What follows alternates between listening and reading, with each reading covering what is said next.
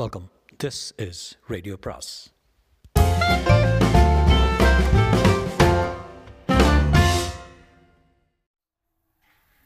சுஜாதாவின் மறுபடியும் கணேஷ் பாகம் 2. Good coffee என்றான் கணேஷ். கப்பை மேஜை மேல் வைத்தான். சுற்றிலும் பார்த்தான்.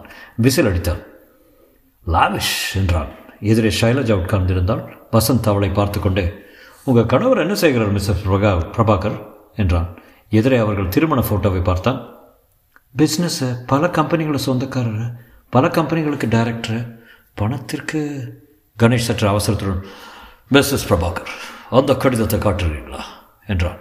கடிதத்தை நிதானமாக பார்த்தான். பார்த்துவிட்டு வசந்திடம் கொடுத்தான். வசந்த், புது மாதிரியான பயம் நடத்தலை.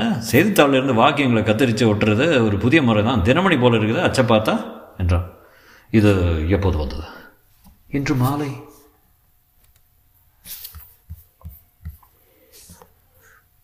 கவர் இருக்கிறதா? அதையும் கொடுங்கள். கவரை வாங்கி கொண்டு அதை ஒரு அலட்சிய பார்வை பார்த்துவிட்டு,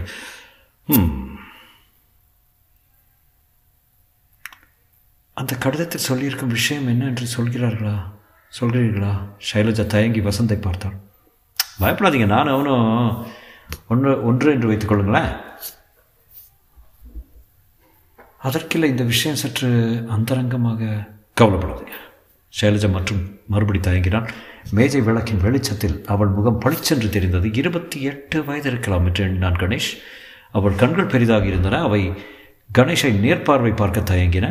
மூக்கின் உதட்டின் அமைப்புகளில் ஒரு அழுத்தமும், உதட்டோரத்தில் சற்று பிடிவாதமும், சற்று தடிமனான கீழ் உதட்டில் சற்று சபல குணமும், மார்பை நிறைய காட்டுமாறு அணிந்திருந்த ரவிக்கையில் சற்று தன்னை தெரிவிப்பதில் ஆர்வமும் எக்ஸிபிஷனிசமும் உடனே அவருக்கு பட்டது. குரலில் 25 வயது தெரியவில்லை. மென்மையான குழந்தை குரல். விரல்கள் நீண்டிருந்தன. நகத்தை கடிக்கும் பழக்கம் உண்டென்று தெரிந்தது. சொல்லுங்க, உங்கள் ரகசியம் எங்களை விட்டு பழகாது. தயால் என்று ஒருத்தன், நான் காலேஜில் படிக்கிற போது என் கூட ஸ்நேகமாக இருந்தான். அவனை கல்யாணம் பண்ணிக்கிறதா இருந்தேன். அவனுடன் பழகிட்டு இருந்தேன். இந்த மனுஷன் என் கணவர் திடீர்னு வந்து புயல் அடித்தாப்புல என்னை வாரி கட்டிக்கிட்டு இந்த வீட்டில் ஒரேடியை உயர்த்தி தூக்கி கொண்டு வந்து விட்டுட்டாரு. அப்புறம் நான் தயாளை சந்திக்கலை. அவன் எங்கெங்கெல்லாமோ போய் அவதிப்பட்டான். நான் இந்த வீட்டிலேயே 8 வருஷம் பிரபாகருக்கு மனைவியாக கோவில் மாடு மாதிரி தின்னுக்கிட்டு, டிவி பார்த்துக்கிட்டு, படிச்சுக்கிட்டு இருந்திருக்கேன். சமீபத்தில் தயாள் திரும்பி வந்து எனக்கு ஃபோன் பண்ணான். முதல்ல சந்திக்க மாட்டேன்னு சொன்னேன். எனக்கு கற்புங்கிறது இருக்குதுன்னு நானே எனக்கு நிரூபிச்சுக்கிறதுக்கு அப்புறம் யோசித்து பார்த்தாலே அவனை போய் பார்த்தா அதில் எதுவும் தப்பு இல்லைன்னு தோணுச்சு. பார்த்தேன், பேசினேன். பழைய நாட்களை பற்றி, லெக்சர்ஸ் பற்றி, அவன் என்னை இத்தனை வருஷமாக நினச்சிக்கிட்டு இருந்ததை பற்றி. அதுக்கப்புறம் அவனை 2-3 தடவை பார்த்தேன். கணவருக்கு தெரியாமல் தான். தெரிஞ்சால் என்னை வீட்டுக்குள்ளே விட மாட்டார். கோபக்காரர். தயாள் வேடிக்கையான ஆசாமி. என்கிட்ட என்ன இருக்கோ நேசிக்கிறான். காலையில் பார்த்துட்டு சாயங்காலம் கழுதாசி எழுதுவான். என்னை பற்றி கவிதை எழுதுவான். என்ன விடுங்க, நான் முதல்ல அவனை சந்தித்த போது பார்த்தபோது அதில் எனக்கு ஒன்றும் தப்பாக தோணலை. இப்போது நான் உங்கள் கூட பேசலையா, வித்தியாசமாக எதுவும் இல்லை, எதுவும் நினைக்கலண்ணா. ஆனால் சமீபத்தில் என் மனசு கொஞ்சம் வேடிக்கை காட்டுது, கொஞ்சம் ஆசைப்படுது, கொஞ்சம் பாவம் பண்ணுது. தயாள்கிட்ட பணம் வேணுமான்னு கேட்டேன். வேண்டாமா, நான் தான் வேணுமா, என்னோட அவன் மறுவாழ்வு வாழ போகிறானா கூப்பிட்டான். முதல்ல சிரிப்பாக இருந்தது. அப்புறம் அந்த ஆசை எனக்கு ஒரு மாறுதல், ஒரு விதமான விடுதலைன்னு கூட சொல்லலாம். அதுக்கு ஒரு சந்தர்ப்பம் கிடைக்குது. பிரபாகர் மாதிரி மனசாட்சி கலக்காத மெஷின் ஆசாமி கிட்ட 8 வருஷம் வாழ்ந்தப்புறம் இந்த பாதையில் பாவம் இருந்தாலும் வசீகரம் இருக்குது, ஒரு அட்வென்ச்சர் இருக்குது. தினம் தினம் ஒரே விஷயங்களை 8 வருஷமாக செஞ்சு அழுத்து போன உணர்ச்சிகள் மறத்து போன எனக்கு இதில் ஒரு கவர்ச்சிகரமான பாவம் கூப்பிடுகிறது. தவிச்சுக்கிட்டு இருக்கேன். இப்போது இந்த கடிதம், நான் தயாளை சந்திக்கிறத யாரோ பார்த்து இவ்வளோ பணம் கேட்டு கடிதம் எழுதி வைத்து விவகாரத்தில் ஒரு அவசரம் ஏற்பட்டு விட்டது. விஷயம் சிக்கலாயிடுச்சு. கணேஷ் கடிதத்தை வாங்கி மறுபடி படித்தான். இதை உங்கள் கணவருக்கு தெரியக்கூடாதுன்னு நினைக்கிறீங்களா? ஆமாம். எப்பாவது தெரிஞ்சுதானே ஆகுமா? இல்லை கணேஷ், நான் இன்னும் தீர்மானிக்கலை. தயாள்கிட்ட நான் தேடுற நிம்மதி கிடைக்குமான்னு எனக்கு இன்னும் தெளிவாக தெரியல. நடுவில் அது வந்ததும் இப்போ என்ன செய்கிறதுன்னு தெரியல. ஆய்சி, நீங்கள் கணவரோடு தொடர்ந்து வாழ்றதா தீர்மானிச்சு நீங்கள் தயாளை சந்தித்தது அவருக்கு தெரியக்கூடாது, அதுக்கு இந்த பணம் கொடுக்க வேண்டியிருக்கு. அப்படி நீங்கள் எல்லாத்தையும் விட்டுறதா நினச்சா அந்த கடிதத்தை கிழிச்சு போட்டு பேசாமல் ரயிலை பிடிச்சிடலாம் இல்லையா? ஆமாம். என்ன செய்கிறதுன்னு நீங்கள் இன்னும் தீர்மானிக்கலை? இல்லை, நான் என்ன செய்கிறது சொல்லுங்களேன் கணேஷ். நானா? ஓரோ, நான் ஒரு வக்கீல். உங்கள் மனம், உங்கள் கடந்த கால நிகழ்ச்சிகள், உங்கள் குணம் எல்லாவற்றையும் பொருத்தி இருக்கிற சிக்கலான டிசிஷன் இது. இந்த விஷயத்தில் நான் ஒன்று உங்களுக்கு சொல்ல முடியாது. ஆனால் சொல்லுங்கள். மனசு விட்டுட்டு வெளியுலகத்துக்கு வந்தீங்கன்னா சில உபதேசங்கள் உங்களுக்கு என்னால் சொல்ல முடியும். சொல்லுங்கள் ப்ளீஸ். முதல்ல இந்த கடிதத்தை பற்றி உடனே கவலைப்படிய கட வேண்டிய அவசியம் இல்லை. ஏன்? கடிதத்தில் 10,000 ரூபாய் கேட்டிருக்கேன், தவிர அதை எப்படி எங்கே கொடுக்கறது என்பதை பற்றி விவரம் இல்லை. எனவே அடுத்த கடிதாசி வரும் வரைக்கும் உங்களுக்கும் கணவருக்கும் தெரிஞ்சு போயிடுமேங்கிற பயம் வேண்டாம். எனவே நீங்கள் உங்கள் வாழ்க்கை பிரச்சனையை பற்றி தீர்மானிக்கிறதுக்கு இவ்வளோ அவசரப்பட வேண்டாம்னு தோணுது. நீங்கள் உங்கள் கணவரோடு தொடர்ந்து வாழ்கிறீங்களோ அல்லது அந்த தயார் கூட வேறு வாழ்க்கை புதுசாக ஆரம்பிக்கிறீங்களோ, எந்த தீர்மானத்தை எடுத்தாலும் அதை இன்றைக்கி ராத்திரி எடுக்காதீங்க. நாளைக்கும் வேண்டாம், நாளன்னைக்கும் வேண்டாம். பின்ன எப்போ? நீங்கள் எப்போ கல்யாணம் பண்ணிக்கிட்டீங்க? ரிஜிஸ்ட்ரேஷனா இல்லை மந்திரக்கிந்திர சொல்லி ரெஜிஸ்டர் ஆஃபீஸில்? Vasanth, special marriage act 1954 boss என்றார் வசந்த். மிஸ்டர் கணேஷ், நான் என் கணவரை டிவோர்ஸ் பண்ண முடியுமா? முடியும். காரணம் வேணும். என்ன காரணம் சொல்வேன்? காரணம் எல்லாம் மனசில் இருக்கேன். எதா இருந்தாலும் 8 வருஷமாக வாழ்ந்து களைச்சி போகிறதுக்கு காரணமாக காட்ட முடியாது. அவர் உங்களை கொடுமைப்படுத்தினாரா என்றார். ஒரு விதமான கொடுமை தான்.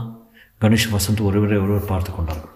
மிஸ்ஸஸ் பிரபாகர், சட்டத்தை பொறுத்த வரையிலும் உங்கள் நிலைமை என்னங்கிறத சொல்லிடுறேன்.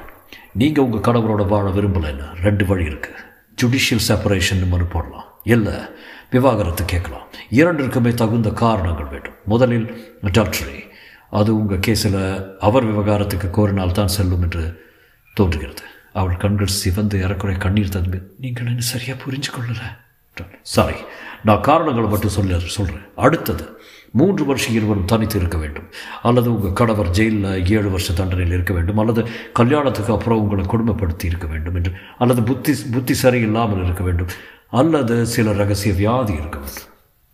இது சட்டம். சட்டம் பொதுவாக இந்திய திருமணத்திற்கு காப்பாற்றத்தான் முயற்சிக்கிறது. துரோகத்தையும் கொடுமைப்படுத்தியதையும் கோர்ட்டில் தகுந்த சாட்சிகளுடன் நிரூபிக்க வேண்டும். மிகவும் கஷ்டம். எனவே விவாகரத்து அவ்வளோ சுலபமல்ல பாஸ். இருவரும் மனம் ஒப்பி சம்மதித்தால் மியூச்சுவல் கன்சர்ன் படி அவர்கள் பிரியலாம்ல, செக்ஷன் 28 என்றார் வசந்த். அவர் ஒப்புக்கொள்ளவே மாட்டார் என்றார் சைலஜா. டிஃபிகல்ட் என்றான் கணேஷ். சைலஜா சற்று நேரம் யோசித்தார். சற்று தாயங்கினால், சற்று மென்று விழுங்கினார். இன்னும் ஒரே ஒரு விஷயம் கேட்கலாமா? கேளுங்க. எங்களுக்கு 8 வருஷமாக குழந்தை இல்லை. என்னை லேடி டாக்டர் பரிசோதித்து விட்டு என்னிடம் ஏதும் குறையில்லைன்னு சொல்லியிருக்காங்க. கணேஷ் யோசித்தான். வசந்த், என்ன சொல்கிறேன்? வசந்த் உடனே, முடியும் பாஸ். கல்யாண சமயத்தில் பார்ட்டியிடம் அந்த அந்த குறை இருந்தது என்று நிரூபிக்கணும். இன்னமும் அதே குறை இருக்கிறது நிரூபிக்கணும். திருமணத்தை ரத்து செய்வதற்கு பெட்டிஷன் கொடுத்து டிகிரி வாங்க வேண்டும். விஸ்வாஸ் என்று கல்கட்டாவில் 1971 ஒரு கேஸில் நிரூபணம். எப்படி கஷ்டம்தான். மிஸ்ஸஸ் பிரபாகர் என்ன கேட்டால், நீங்கள் இதை இன்னும் தீர யோசிக்கலாம்னு தோணுது. உங்களுக்கு உங்கள் கணவனை விட்டு பிரிய வேண்டும் என்றால் அதற்கு சட்டத்தில் இடம் இருக்கிறது. ஆனால் நீங்கள் இன்னும் அதை தீர்மானிக்கலை. இன்னும் உங்கள் மனசில் ஸ்திர நிலையில் இல்லை. உங்கள் கணவரிடமிருந்து உங்களால் பிரிய முடியும். அவருடன் இன்னும் சில மாதங்கள், ஏன் 1 வருஷம் இருந்து பாருங்களேன்.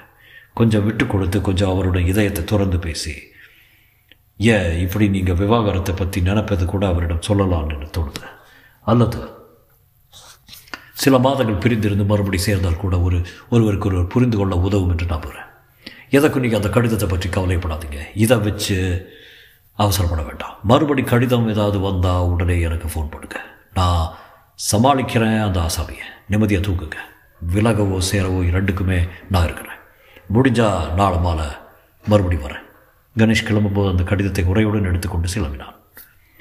காருக்கு திரும்பும்போது கணேஷ், வாட் யூ திங்க் என்றான். அவன் மகா குழப்பத்தில் இருக்கான்ல. எனக்கு கணவனை பார்க்க பொண்ணு மட்டும் இருக்கிறது. பார்க்கலாம், பார்த்து பேசலாம். பாவிப்பாயில் இப்படி முத்து மாதிரி ஒரு பொண்டாட்டியை சரியாக வைத்துக்கொள்ள தெரியாமல் இழக்கப் போகிறாயடா என்று சொல்லி பார்க்கலாம். இந்த லெட்டரை பற்றி என்ன நினைக்கிறேன்? யார் எழுதியதுன்னு கண்டுபிடிக்க முடியுமா? ரொம்ப கஷ்டம் பாஸ். வெளியுறையில் போஸ்ட்மார்க்கை பார்த்தேன். மவுண்ட் ரோடு ஆஃபீஸில் போஸ்ட் ஆகிருக்கு. கடுதாசியை யார் எழுதியதுன்னு கண்டுபிடிக்கிறது முடியவே முடியாது. எல்லாம் ஆச்சு. ஸ்காட்லாண்ட் யார்டில் கண்டுபிடிச்சிருவாங்க. நான் லண்டனில் இருக்கும்போது பிரியா கேஸ் ஞாபகம் வருது. எப்படி? Address type பிடிச்சிருக்கேன். டைப்ரைட்டர் என்னன்னு கண்டுபிடிச்சிருவாங்க முதல்ல. அதுக்கு ஸ்காட்லாண்ட் யார்டு வேண்டாம் பாஸ், வசந்தே போகிறோம். Typewriter Godrej AB. ஆனால் மவுண்ட் ரோட்டில் எவ்வளோ ஆஃபீஸ் இருக்குது, எவ்வளோ கோத்ரேஜ் இருக்குது, வெட்டி வேட்டை. அப்போது மணி 12:30. ஒரு சிறிய டீ கடையில் காரை நிறுத்தி கடக்காக 2 டீ பருகி விட்டு இன்னும் ராத்திரியில் விழித்திருந்து எவனோ எவனுடனவோ செய்த சச்சரவுக்கு வாதாட சட்ட புத்தகங்களுக்கான அரசு சென்றார்கள். அவர்களும் ஏறக்குறைய அந்த இரவு பூரா கண் விழித்திருந்தார்கள். ஷைலஜா நிம்மதியாகவே தூங்கினாள். பிரபாகர் ராத்திரி பூரா தூங்காமல் அடிக்கடி சிகரெட் பிடித்துக்கொண்டு யோசித்துக்கொண்டு நீல நிற மாத்திரைகளை விழுங்கிக் கொண்டிருந்தார். ஷைலஜா அதிகாலையில் மைசூர் ராஜாவின் அரண்மனையின் தனியாக ஒரு இடத்தில் ஓடுவது போல கனவு கண்டார். கனவில் 2 பேரும் அவளை துரத்தினார்கள். மறுதினம் ஷைலஜா எழுந்ததும் தென்பாகவே இருந்தாள். கணேஷுடன் ராத்திரி பேசினதில் அவள் வாழ்வின் பிரச்சனை தீராவிட்டாலும் சற்று தெளிவாகி இருந்தது. கணவருடன் வாழ்க்கை பிடிக்கவில்லை என்றால் விடுதலை கிடைக்க சட்டத்தில் வாய்ப்பு இருப்பது அவளுக்கு திடீரென்று புதிய பலம் கொடுத்தது. அந்த துல்லியமான காலையில் தப்பான ஆசைகள் எதுவும் எழவில்லை. எனக்கு முதல் வேண்டியது மாறுதல். மாறுதல் என்றால் திரும்ப முடியாத பெரிய மாறுதல் இல்லை. என் தினசரி சலிப்பிலிருந்து மெலிதான மாறுதல் முதலில் வேண்டும். சமையற்காரனின் குழந்தையை பற்றி விசாரித்தாள். அவனுக்கு அம்மாவின் திடீர் தரிசனம் ஆச்சரியம் தந்தது. எத்தனை குழந்தைங்க உங்களுக்கு? 2 பொட்ட பசங்கம்மா. இந்தாங்க, ஏதாவது அவங்களுக்கு துணிமணி வாங்கி கொடுங்க. மத்தியானம் வர வேண்டாம், டிரைவர்கிட்டையும் சொல்லிவிடுங்க. குளித்து விட்டு தனக்கு பிடித்தமான அந்த கருநீல சாரியை அணிந்து கொண்டால் அதன் டெர்லின் ஸ்டாட்டிக் மின்சாரத்தில் பரபரவென்று அதே கருநீலத்தில் பொட்டிட்டு கொண்டு மறுபடி கருநீலத்தில் காதணிகள் அணிந்து கொண்டு திரும்பவும் கருநீலத்தில் வளையல் அணிந்து கொண்டு தன்னை கண்ணாடியில் அதிகமாக பார்த்து கொண்டால் கணேஷ் என்ன ருசிகரமான மனிதர். அவருடன் பேசியதில் அவளுக்கு புது தென்பு ஏற்பட்டு விட்டது. ஒரு புதிய உற்சாகம், புதிய பக்கபலம். டெலிஃபோனை எடுத்து கணேஷின் நம்பரை சுற்றினான். கணேஷ் சார், ஷைலஜா தூங்கிட்டு இருந்தீங்களா? என்னமே தான் தூங்க போகிறேன். எப்படி இருக்கீங்க? தெம்பா தான். I'm glad to hear that. உங்களோட ராத்திரி பேசினதில் எனக்கு பல விசாரங்கள் சின்னதாக போய் கரைஞ்சி போயிருக்கேன். நான் நீங்கள் சொன்னாப்பில் உடனே தீர்மானிக்க போகிறதில்ல. கொஞ்சம் ஊரை போட்டுட்டு சிந்திச்சுட்டு தான் செய்ய வேண்டிய காரியம் இது. Very good. இன்றைக்கி சாயங்காலம் கொஞ்சம் உங்களால் வர முடியுமா? இன்றைக்கி சாயங்காலமா? வந்தீங்கன்னா ரொம்ப சந்தோஷமாக இருக்கும். உங்கள்கிட்ட இன்னும் சில விஷயங்கள் சொல்லணும். நல்லதாக காஃபி போட்டு தரேன். பார்க்கலாம். ஆல் ஷாய் ட்ரை வேண்டாம், கட்டாயம் வந்தே ஆகணும். சரி. ஷைலஜா சிந்தூரப்பூவே என்று முணுமுணுத்து கொண்டு வீட்டை பூட்டிவிட்டு தனியாக நடந்து சென்று பஸ் ஏறி சாரதா மாண்டிசோரி பள்ளிக்கு சென்றார். சுப்புலட்சுமி, அட ஷைலஜா, என்ன ஒரு பெரிய சர்ப்ரைஸு என்றார். சுப்பு, எப்படி இருக்க? அதான் பார்க்குறிய? சுற்றிலும் பார்த்தான். ஏகப்பட்ட பெண் குழந்தைகள் 3 வயதிலிருந்து 8 வயது வரை பொம்மைகள் போல சுத்தமாக தலை சீவி கொண்டு ஊஞ்சலாடிக்கொண்டு பிஸ்கட் கடித்துக்கொண்டு பேட்டர் கேக் பேக்கர்ஸ் மேன் என்று ரைம் சொல்லிக்கொண்டு. சுப்பு, எனக்கு இங்கே ஒரு வேலை கிடைக்குமா? உனக்கா வேலையா? ஏன், நான் தான் இல்லாத குறையா 200 ரூபாய்க்கு இவளை கட்டி மேய்க்க வேண்டியிருக்கு. உனக்கு என்னடி குறை? ஷைலஜா குழந்தையை பார்த்துக்கொண்டே தே லவ்லி என்றாள். முதல் தினம் மட்டும்தான் லவ்லி, ஒவ்வொன்றுக்கும் இருக்கும் பிடிவாதம் உனக்கு தெரியுமா? இந்த பாரு, ஜன்னல் பக்கத்தில் உட்காந்துருக்கு பாரு, உம்முன்னு மூஞ்சி வச்சுட்டு. சுப்பு, இங்கே எவ்வளோ சம்பளம் கொடுப்பாங்க? 150 ஆரம்பித்து தலையெல்லாம் நரைச்சி போன அப்புறம் 250 ஆகும். நீ நிஜமாகவே கேட்குறியா? ஆமாம் சுப்பு, எனக்கு ஒரு மாறுதல் தேவையாக இருக்குது. எனக்கு ஒரு வேலை வாங்கி தருவியா? சொல்லி பார்க்குறேன். உன் ஹஸ்பண்ட் சொன்னால் நடக்கும். எதுக்கும் அந்த மனுவை பூர்த்தி பண்ணி கொண்டு வா. பள்ளியிலிருந்து மவுண்ட் ரோட் சென்று புக் சென்டரில் கொஞ்சம் நேரம் மேய்ந்தாள். குழந்தைகள் மனோதத்துவம் பற்றி ஒரு புத்தகம் வாங்கினாள். ரிஷபராசிக்கு 1978 வருஷம் பலன் புத்தகத்தையும் வாங்கி கொண்டாள். கிரகங்கள் இந்த வாரம் சில சொந்த பிரச்சனைகளில் தீர்வு காணுவதில் சாதகமாக இருக்கின்றன. ஆரம்பத்தில் சற்று மந்த நிலையில் இருக்கவும் அதை களைந்தறிய இதுதான் சமயம். மற்றவர் சொற்களை கேட்கலாம். 15ஆம் தேதி நிலை துரிதகதி அடைகிறது. ஒரு நண்பனோ உடன் தொழில் புரியவனோ அதை தூண்டி விடுவான். கடந்த கால தப்புகள் மற்றும் பாடங்கள் பெறுக. சிரித்துக்கொண்டே அந்த புத்தகத்தை மூடிவிட்டு பஸ் ஸ்டாண்டை நோக்கி நடந்தாள். ஆவ்ரோ விமானம் 11:35க்கு தரையை தொட்டு ஓடிவிட்டு திரும்பி மெல்ல நின்றது. அதிலிருந்து சிதறிய சில பிரயாணிகளில் கடைசியாக பிரபாகர் இறங்கினார். கருப்பு கண்ணாடி அணிந்து கொண்டு டெர்மினலை நோக்கி விரைவில் நடந்தார். லக்கேஜ் எதுவும் இல்லாததால் நேராக கண்ணாடி கதவுகளை விலக்கிக் கொண்டு டாக்ஸி பிடித்து ஸ்ரீராம் காலனி என்றார். நடுப்பகலின் சோம்பேறித்தனத்தில் காலனி வெறிச்சென்றிருந்தது. டாக்ஸியை அனுப்பிவிட்டு வாசலுக்கு வந்து கதவின் மணிப்பொத்தானை அழுத்தினார். சற்று நேரம் காத்திருந்து மறுபடி அழுத்தினார். காத்திருந்தார். ஒரு சிகரெட் பற்ற வைத்தார். தன் பையில் இருந்த டூப்ளிகேட் சாவியை எடுத்து கதவின் டோர் லாட்சை முயன்று பார்த்தார். லாட்சை விலகிக் கொண்டு மிக மெதுவாக பின்வாங்கியது. உள்ளே நுழைத்தார். ஷைலஜா இல்லை. அவனை பார்க்கத்தான் போயிருக்கா. சோஃபாவில் உட்கார்ந்து அந்த சிகரெட்டை பாழாக்கி அணைத்து விட்டு சற்று நேரம் யோசித்து விட்டு அடுத்த அறைக்கு சென்று கண்ணாடி அலமாரியில் உள்ள விஸ்கி பாட்டிலை எடுத்துக்கொண்டு ஒரு கிளாஸை எடுத்துக்கொண்டு இங்கு வந்து ஃப்ரிட்ஜை திறந்து அதன்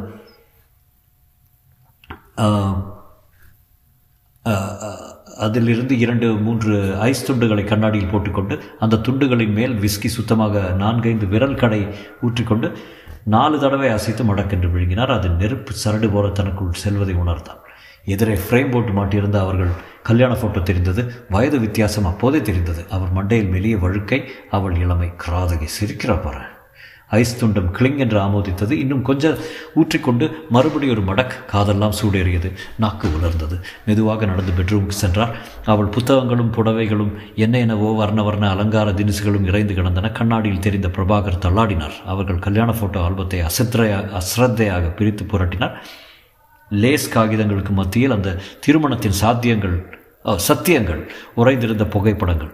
பார்ட்னருடன் சிரித்துக்கொண்டு, மந்திரியுடன் சிரித்துக்கொண்டு, திரை நடிகனுடன், பிஸ்னஸ் நண்பர்களுடன் அந்த இளைஞன் ஒரு புத்தகத்தை பரிசளிக்கிறான். யார் இவன்? இவன் தான் தயாளா?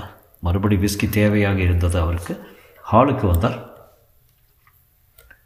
கதவு திறக்கும் சப்தம் கேட்டது. திரும்பினார். தயாளின் காதலி திடுக்கிட்டான். அட, நீங்கள் வந்துட்டீங்களா அதுக்குள்ள? ஆமாம், அதிர்ச்சியாக இருக்குல்ல உனக்கு? ஷைலஜா உள்ளே வந்தால் புத்தகங்களை வைத்தாள். வேலை முடிச்சுட்டா? இல்லை. உடம்பு கிடம்பு சரியில்லையா? இல்லை. அவளை நேராக பார்த்தாள். ஏன் அப்படி பார்க்குறீங்க? பார்க்கக்கூடாதா? மேஜர்லேருந்து காலி கிளாஸை பார்த்தேன். எங்கே? நீ எங்கே போயிருந்த? மவுண்ட் ரோடுக்கு ஒரு ஃப்ரெண்டை பார்த்துட்டு புக்ஸ் வாங்கிட்டு. யார் ஃப்ரெண்டு? தயாளா. தயாளா? யார்? ஷைலா. உனக்கு தெரியாதாக்கும். என்னம்மா நீ என்ன சொல்கிறீங்க? இந்த பாரு, பாசாங்க வேலையெல்லாம் வேண்டாம். உன் விஷயம் பூரா எனக்கு தெரியும். நேற்று சாயங்காலம் எங்கே போனேன், யாரை பார்த்த, என்ன தீர்மானித்த, எல்லாம் எனக்கு தெரியும். ஷைலஜாவின் உதடுகள் துடித்தன. சற்று வியர்த்தது. எப்படி சமாளிக்கப் போகிறேன்? என்ன சொல்லப் போகிறேன்? நீங்கள் என்ன முடிவு கட்டினீங்க? நீ என்ன முடிவு கட்டியிருக்க? அவள் மௌனமாக இருந்தால்.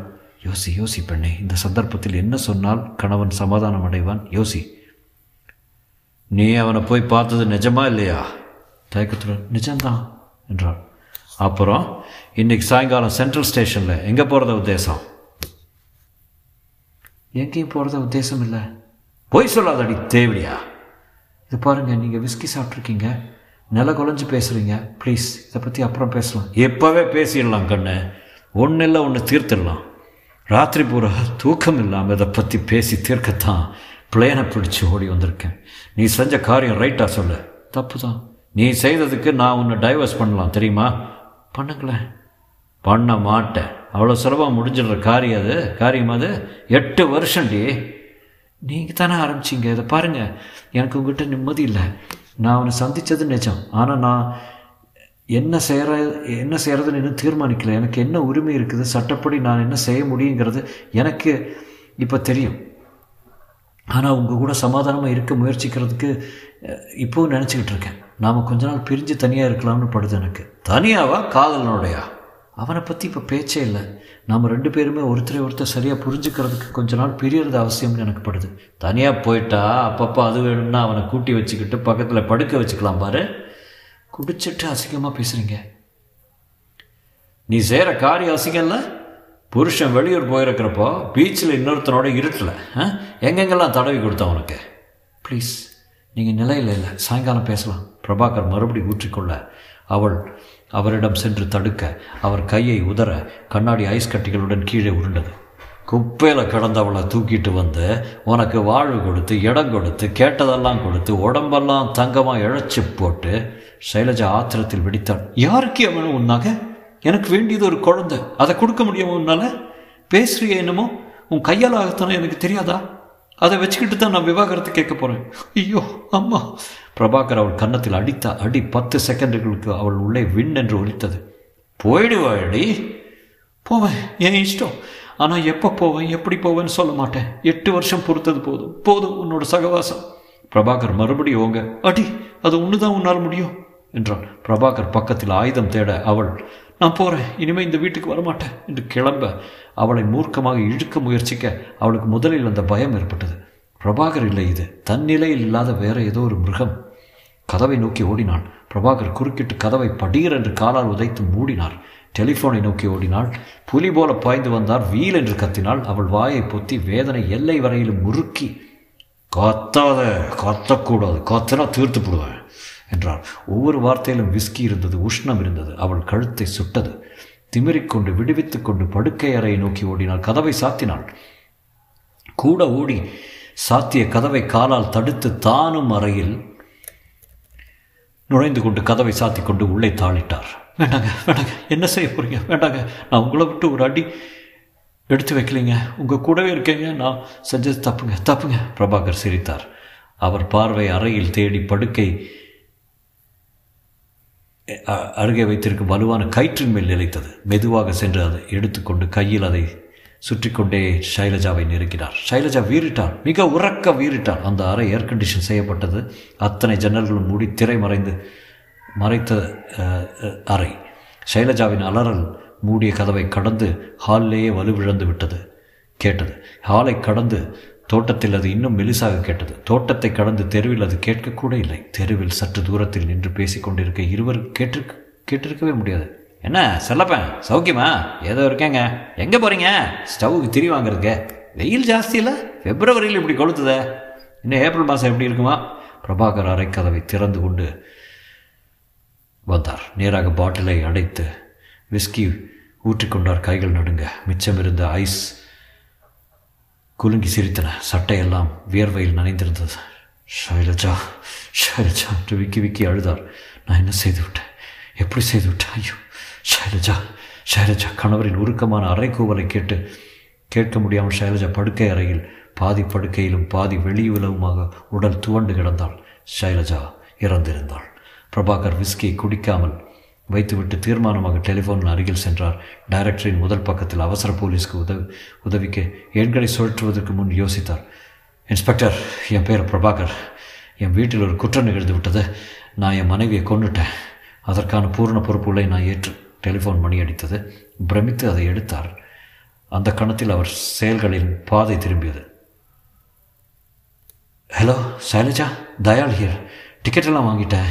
இன்றைக்கி ராத்திரி சரியாக 7:30 மணிக்கு ஸ்டேஷனுக்கு வந்துடும். ஷைலஜா, ஹலோ ஹலோ, யார்? ராங் நம்பர் என்றார். வைத்தார். சற்று நேரம் டெலிஃபோனின் ரிசீவரை விடுவித்து மேஜை மேல் வைத்தார். இனி டெலிஃபோன் கூப்பிடாது. ராத்திரி கிளம்ப இருக்கிறாள்.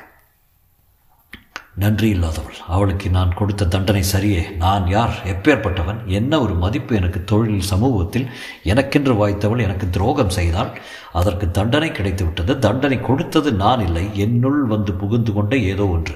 நான் அவளை கொல்வதாகவே இல்லை, அவள்தான் தண்டனையை விலைக்கு வாங்கி கொண்டாள். அதற்காக நான் எதற்கு தூக்கு கயிற்றில் தொங்க வேண்டும்? எனக்கு எவ்வளோ வேலை இருக்கின்றது, எவ்வளோ தினங்கள் இருக்கின்றன, எவ்வளோ பெண்கள் காத்து கொண்டிருக்கிறார்கள். அறைக்குள் சென்றார். படுக்கையில் கிடந்த தன் மனைவியை பார்த்தார். இறந்த தன் சத்தியம் கழுத்தில் 2 கருநீல கோடுகளாக தெரிய. கண்கள் திறந்திருக்க, தலை சரிந்திருக்க. ஷைலஜா தனக்கு பிடித்த கருநீலத்தில் சாரி அணிந்து கொண்டிருந்தாள். அதே கருநீல நிறத்தில்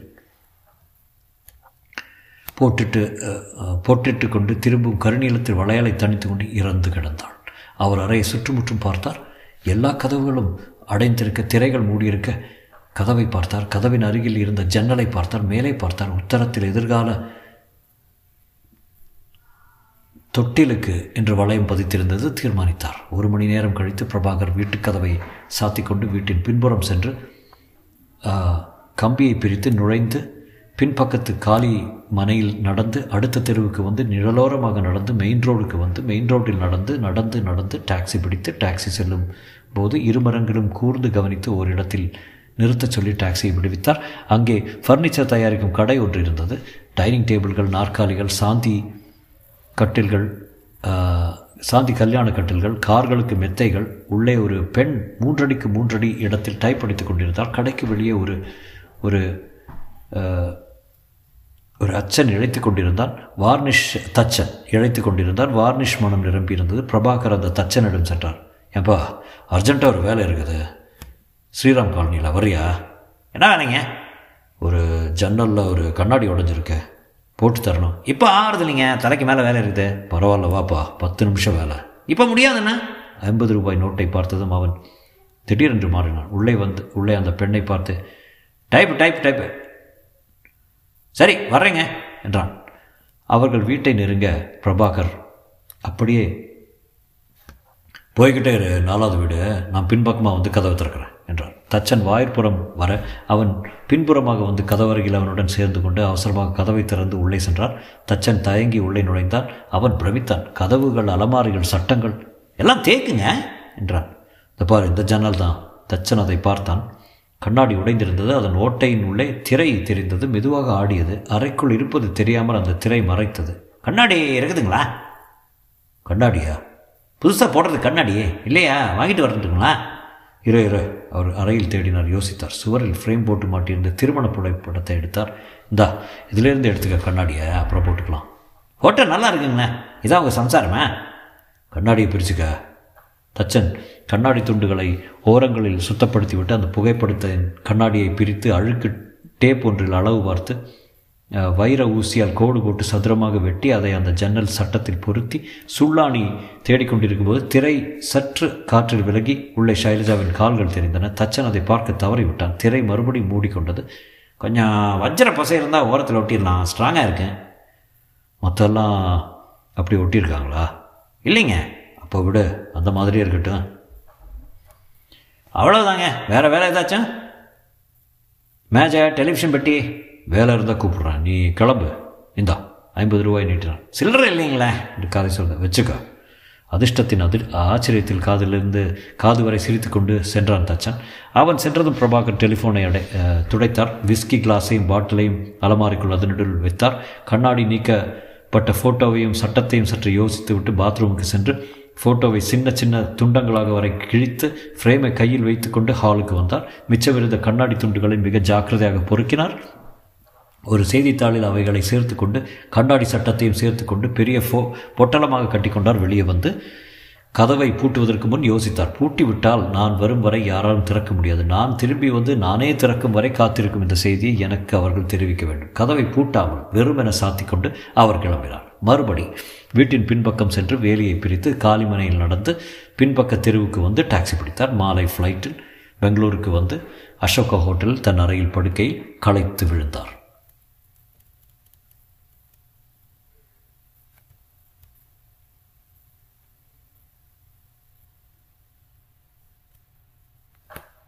தொடரும்.